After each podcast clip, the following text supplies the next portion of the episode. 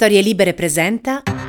Buongiorno e bentrovati in questo nuovo appuntamento di Quarto Potere, la rassegna stampa di Storie Libere, venerdì 26 maggio 2023. Come sempre in voce Massimiliano Coccia e come sempre andremo a vedere cosa succede in Italia e nel mondo attraverso la lettura dei quotidiani che troverete questa mattina in edicola.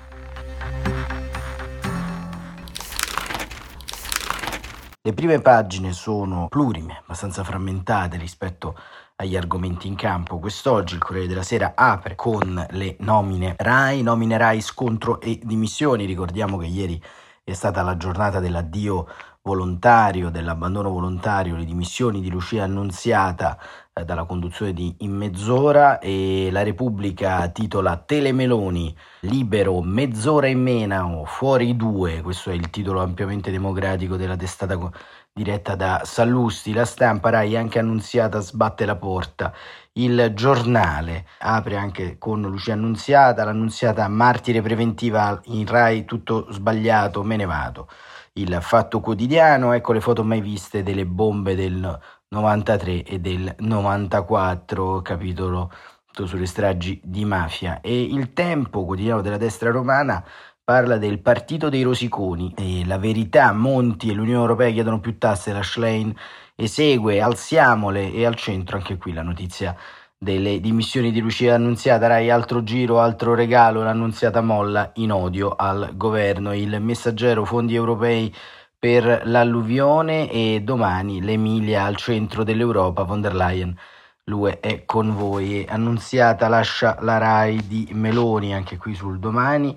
Il riformista Georgofili 30 anni dopo. Ancora il mattino le stese con i mitra dei figli di Gomorra. Ovviamente il giornale di Napoli apre sull'emergenza continuativa sicurezza che si vive nella capitale partenopea e il manifesto La buffata, anche qui si apre con la vicenda RAI. Avvenire basta guerra alla natura eh, rispetto appunto a quanto si sta consumando in Emilia Romagna in eh, questi giorni. Ma eh, appunto l'argomento del giorno sono le dimissioni di Lucia Annunziata, dimissioni che arrivano dopo l'addio anche di Fabio Fazio con che tempo che fa alla RAI e in questo momento storico ovviamente c'è una grande attenzione al sistema radio televisivo italiano, ma diciamoci anche francamente che la RAI sconta dei problemi antichissimi, ovviamente le dimissioni di Lucia Annunziata e la corsa alla dirigenza del governo, della destra di Giorgia Meloni non aiutano questa transizione verso una prospettiva della riforma del sistema radiotelevisivo in cui i partiti non siano a lottizzare di volta in volta calpestando eh, le competenze, le idealità, ma soprattutto il modo di fare televisione dei tanti professionisti che lavorano in Rai. Andiamo proprio a vedere sul Corriere della Sera perché diciamo le dimissioni di Lucia Annunziata hanno anche oscurato le altre nomine che sono arrivate ieri con un CDA della RAI spaccato, un CDA spaccato intorno ai eh, nomi dei tre direttori dei telegiornali, al TG1 va Gianmarco Chiocci, già direttore dell'ADN Cronos, al TG2 eh, Antonio Preziosi e al TG3 rimane il sempre eterno Mario Orfeo. E andiamo un po' a vedere Virginia Piccolillo sul Corriere della Sera che ci eh, racconta questa giornata. Dopo un'ultima rovente nottata di scontri interni, il CDA della RAI ha approvato a maggioranza le nomine dell'informazione RAI. Gianmarco Chiocci arriva al TG1, Antonio Preziosi va al TG2, Mario Orfeo resta al TG3. Votano contro Francesca Bria, Riccardo Laganà e la presidente Marinella Soldi. Si astiene Alessandro Di Maio del Movimento 5 Stelle. Lucia Annunziata lascia la RAI, il mio è un atto di serietà perché non condivido il modo di intervenire al governo. Gianmarco Chiocci, scrive Virginia Piccolillo, arriva al TG1, Antonio Preziosi va al TG2, Mario Orfeo resta al TG3 e Francesco Pionati si aggiudica GR e Radio 1. Dopo un'ultima rovente nottata di scontri all'interno del Consiglio di amministrazione della RAI, ha approvato a maggioranza le nomine cruciali dell'informazione in servizio pubblico, con l'assenzione sui cinque direttori di testata del consigliere di Aria 5 Stelle Alessandro Di Maio, il voto contrario, oltre che di Francesca Bria, quota PD e Riccardo Laganà, eletto dai dipendenti, anche della presidente Marinella Soldi, che aveva chiesto di rispettare la parità di genere. Un pacchetto che include nelle testate anche Giuseppe Carboni a Rai Parlamento, Jacopo Volpi a Rai Sport e la conferma di Paolo Petrecca a Rai News 24 e Alessandro Casarin a TGR. Quanto alle direzioni di genere, Marcello Cinammea si scambia con Stefano Coletta dalla distribuzione all'intrattenimento del prime time, Angelo Meloni al daytime, Paolo Corsini all'approfondimento, Adriano De Maio a cinema e serie tv, Maurizio Embriale ai contenuti digitali, Monica Maggioni alla direzione editoriale per l'offerta informativa e Marco Lazzaroni a quella nuova di Zecca, radio digitali specializzati e podcast. Più Simona Sala alla guida di Radio 2, Paolo Del Brocco confermato a D di Rai Cinema con il presidente Nicola Claudio, mentre a Raicom arrivano Sergio Santo, AD, e Claudio Mazzola, presidente. Si chiude così la partita più complessa del confronto tra il CDA nominato dalla precedente maggioranza e i nuovi vertici dell'azienda espressi da quella attuale, il DG Giampiero Rossi e l'AD Roberto Seggio, con una scia di polemiche e l'ultima porta sbattuta. Dopo Fabio Fazio, trasferitosi su 9, lascia anche Lucia Annunziata. Nella lettera di dimissioni irrevocabili scrive di non condividere nulla dell'attuale governo, in particolare le modalità di intervento sulla RAI. Tra le molte attestazioni di stima a Lucia Annunziata aggiunge anche quella della D della RAI. Sono sinceramente dispiaciuto, sostiene. Rimarca che il suo primo atto in CD è stato il via libera a poche produzioni per la prossima stagione autunnale, tra le quali mezz'ora in più. Nomine inaccettabili, protesta Usigrai, e evidenzia che a dirigere d'estate RAI non c'è una donna nel disprezzo della policy dell'azienda, impegnata nel progetto Non Woman Non Panel Nicola Rao al TG2 viene rimosso dopo 96 giorni, al GR arriva il nono direttore in 8 anni. Promette un riequilibrio di genere la di Sergio. In una lettera ai dipendenti scrive: Penso sia giusto il momento di riscoprire il senso di una profonda appartenenza alla RAI da parte di tutti noi. La D ricorda che il compito dei vertici è far uscire l'azienda dall'impasse industriale complessa e consolidare il suo ruolo come prima azienda culturale del paese, motore delle trasformazioni sociali e nazionali. Le nomine sono state fatte con questo spirito, assicura la D, sottolineando che nessuna delle persone che ha cambiato ruolo è stata collocata in una posizione che non sia equivalente e coerente. Infine annuncia la costituzione di un gruppo di lavoro per poter integrare e modificare il piano industriale dell'azienda. Il nostro obiettivo è portarlo il prossimo mese di luglio in CDA per approvazione, dice. Quindi l'appello, lavorare lei deve tornare a essere motivo di orgoglio e di vanto e ci impegneremo perché possa essere così. E questo diciamo è quanto avviene appunto in Rai, una lettura diciamo di cronaca di quanto viene in qualche modo raccontato nei corridoi di Viale Mazzini, c'è molto astio, molta tracotanza per queste nomine, nomine eh, prettamente naturali. Gianmarco Chiocci è un direttore di un'agenzia di stampa, un alfiere della destra di governo a trazione meloniana, amico di molte gole profonde della Repubblica Italiana, giornalista d'inchiesta di lungo corso, Preziosi, grande firma degli approfondimenti RAI, sostituisce un Nicola Ravo, sempre in quota centrodestra, nominato 96 giorni fa, come ricordava Usigrai, e Mario Orfeo, che continua invece ad essere l'unico uomo di riferimento dell'area progressista all'interno delle ammiraglie RAI, che continua fondamentalmente ad essere una sorta di partito azienda. Ecco, non c'è un bel sole neanche dalle parti del largo del Nazareno, insomma, perché ovviamente un ricambio a livello informativo viene anche auspicato dalla stessa Ellie Schlein, ma proprio su questo Antonio Fraschilla sulla Repubblica nel suo approfondimento sulle dimissioni di Lucia Annunziata e su tutto il panel eh, creato da Repubblica dal titolo Telemeloni sottolinea quanto appunto si sta sostenendo in queste ore. Fraschilla scrive che inizia ufficialmente l'era della RAI targata Meloni e nello stesso giorno Lucia Annunziata con una lettera inviata al nuovo amministratore delegato Roberto Sergio annuncia le sue dimissioni. Non condivido le modalità dell'intervento sulla RAI, scrive. La lettera arriva subito dopo il consiglio di amministrazione che vara le nomine dei direttori dei telegiornali delle tre reti e dei vertici delle direzioni di genere. Al TG1 va Gianmarco Chiocci, voluto fortemente dalla Presidente del Consiglio Giorgia Meloni, nonostante le polemiche per un suo passato incontro con il leader dei NAR Massimo Carminati. Al TG2 in quota Forza Italia va Alessandro Preziosi, Mario Orfeo di Area Centrosinistra è confermato alla guida del TG3, ma nella stessa area Andrea Vianello dalla direzione di Radio 1 finisce a Tele San Marino. Sul fronte delle direzioni di genere, la D Sergio ha nominato Marcello Cinammea direttore dell'intrattenimento Prime e Angelo Mellone l'intrattenimento dei time. Qui un po' tutte quante le varie nomine che abbiamo letto prima, ma la parte importante arriva adesso, che lo scontro in consiglio di amministrazione si è animato soprattutto sulle nomine dei direttori dei giornali. Le scelte di Chioccia e Preziosi sono passate con il voto contrario della presidente Marinella Soldi, della consigliere in quota PD Francesca Bria e del consigliere eletto dei dipendenti Riccardo Laganà. Si è astenuto invece Di Maio dei 5 Stelle, tra i voti favorevoli, comunque sufficienti anche con l'eventuale voto contrario dei Grillini, quello della Di Sergio e dei due consiglieri di maggioranza Simona Agnes e Igor De Blasio. La Presidente Soldi durante la riunione ha sottolineato la mancanza di rispetto della parità di genere e il PD parla di occupazione della RAI da parte della destra allo scopo di indebolire la TV pubblica.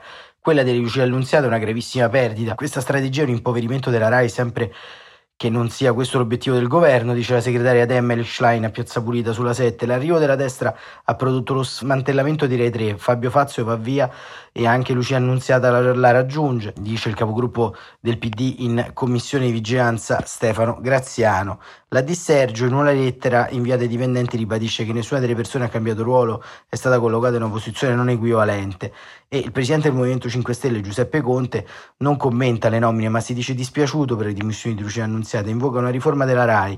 Abbiamo una legge del 2015 voluta da Renzi che addirittura predispone a una RAI governativa. Sul fronte della maggioranza anche il ministro Grosetto si dice dispiaciuto. Conosco Annunziata da una vita, non sapevo fosse dipendente RAI. Per il resto Fratelli d'Italia, Lega e Forza Italia esultano. Auguriamo a tutti un buon lavoro, scelte di professionalità capaci di rilanciare l'azienda, dice la Meloniana Montaruli, vicepresidente della Commissione di Vigilanza.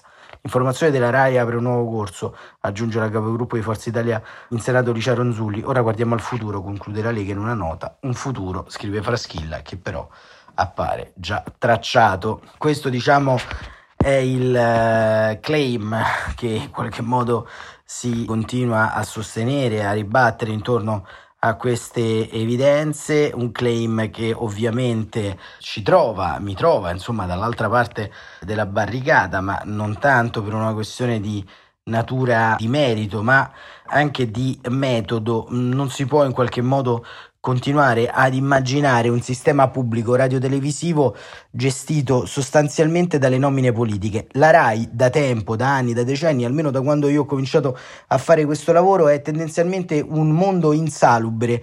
Credo che la più ampia e grande rappresentazione di come funzioni il sistema radiotelevisivo italiano, le fiction e tutto quanto quello che vi è intorno l'abbia data Boris, la serie TV dove si riscontra un agglomerato tra incompetenza, raccomandazioni, scarsa qualità e picchi minimi di eh, professionalità che chiaramente poi ad ogni tornata politica ed elettorale vengono falcidiati dallo spoil system. Allora si dice sempre di rincorrere dei modelli, altri modelli, modelli anglosassoni.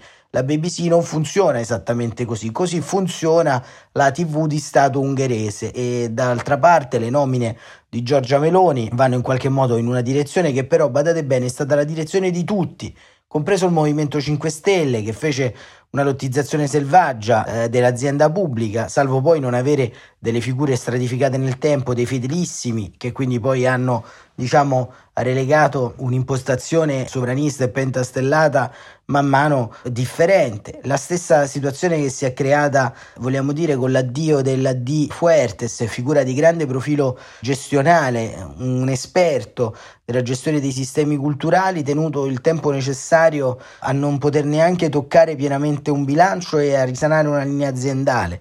Insomma, come si può dare stabilità ad un prodotto e a un'azienda se ogni elezione viene meno il portato traente di tutto quanto quello che eh, serve a un'impresa culturale per crescere. Qualche giorno fa c'è stata la conclusione del ciclo dei sette anni di Nicola La Gioia al Salone del Libro di Torino e come avete visto e come si è letto in modo trasversale il Salone è cresciuto nell'arco di questi anni perché? Perché c'è stata una cosa che all'interno della gestione dei, degli apparati comunicativi, culturali, dell'industria dell'immateriale risulta centrale, ovvero appunto la stabilità, la crescita rispetto ad alcune parole chiave e soprattutto il punto di approdo rispetto a delle mete culturali che sono condivise. Invece la destra, che ha un complesso sostanziale di inferiorità nei confronti del centro-sinistra, si ritrova a occupare militarmente delle posizioni con tra l'altro una sorta di folclorismo di fondo, servizi che potete vedere, rivedere anche su replay, che ci raccontano la gloriosa presa di fiume, l'importanza del futurismo, si procede sostanzialmente a colpi di cannoneggiamento su l'idea di imporre come se fossimo negli anni 70 una lettura culturale della realtà, non vedendo e non pensando che oggi anche la cultura intorno a noi è cambiata, è variata, non si appartiene più a grandi famiglie, ma c'è una fluidità, una liquidità dell'offerta culturale e sociale e la cosiddetta supremazia intellettuale della destra non si può certamente verificare a colpi di cannoneggiamenti. Forse magari sarebbe più utile formare delle classi dirigenti nelle migliori università europee anziché farli studiare alla corte dei vari Orban o dei vari principi dell'illiberalismo sparsi in giro per il mondo. E quindi da questo punto di vista assisteremo necessariamente ad un conflitto e assisteremo necessariamente ad un punto di caduta che sarà davvero difficile da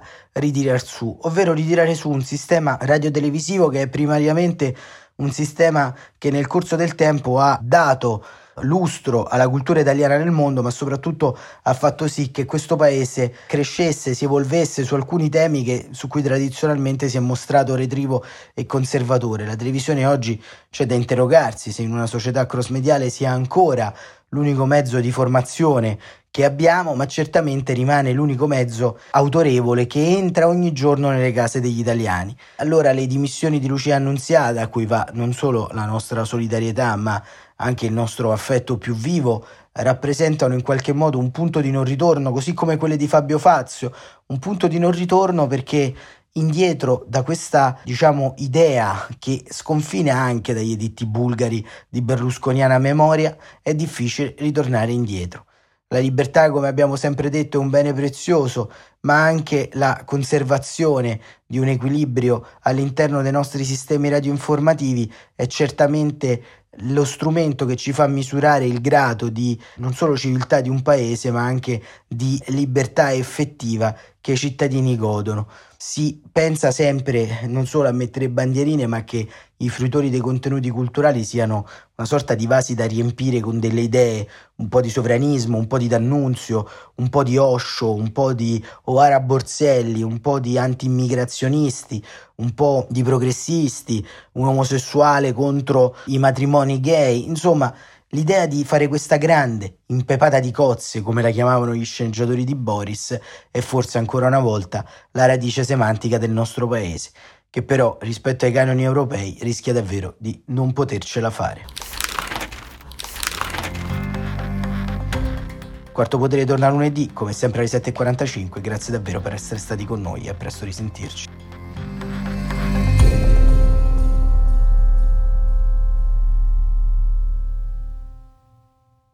Una produzione storielibere.fm di Gianandrea Cerone e Rossana De Michele. Coordinamento editoriale Guido Guenci.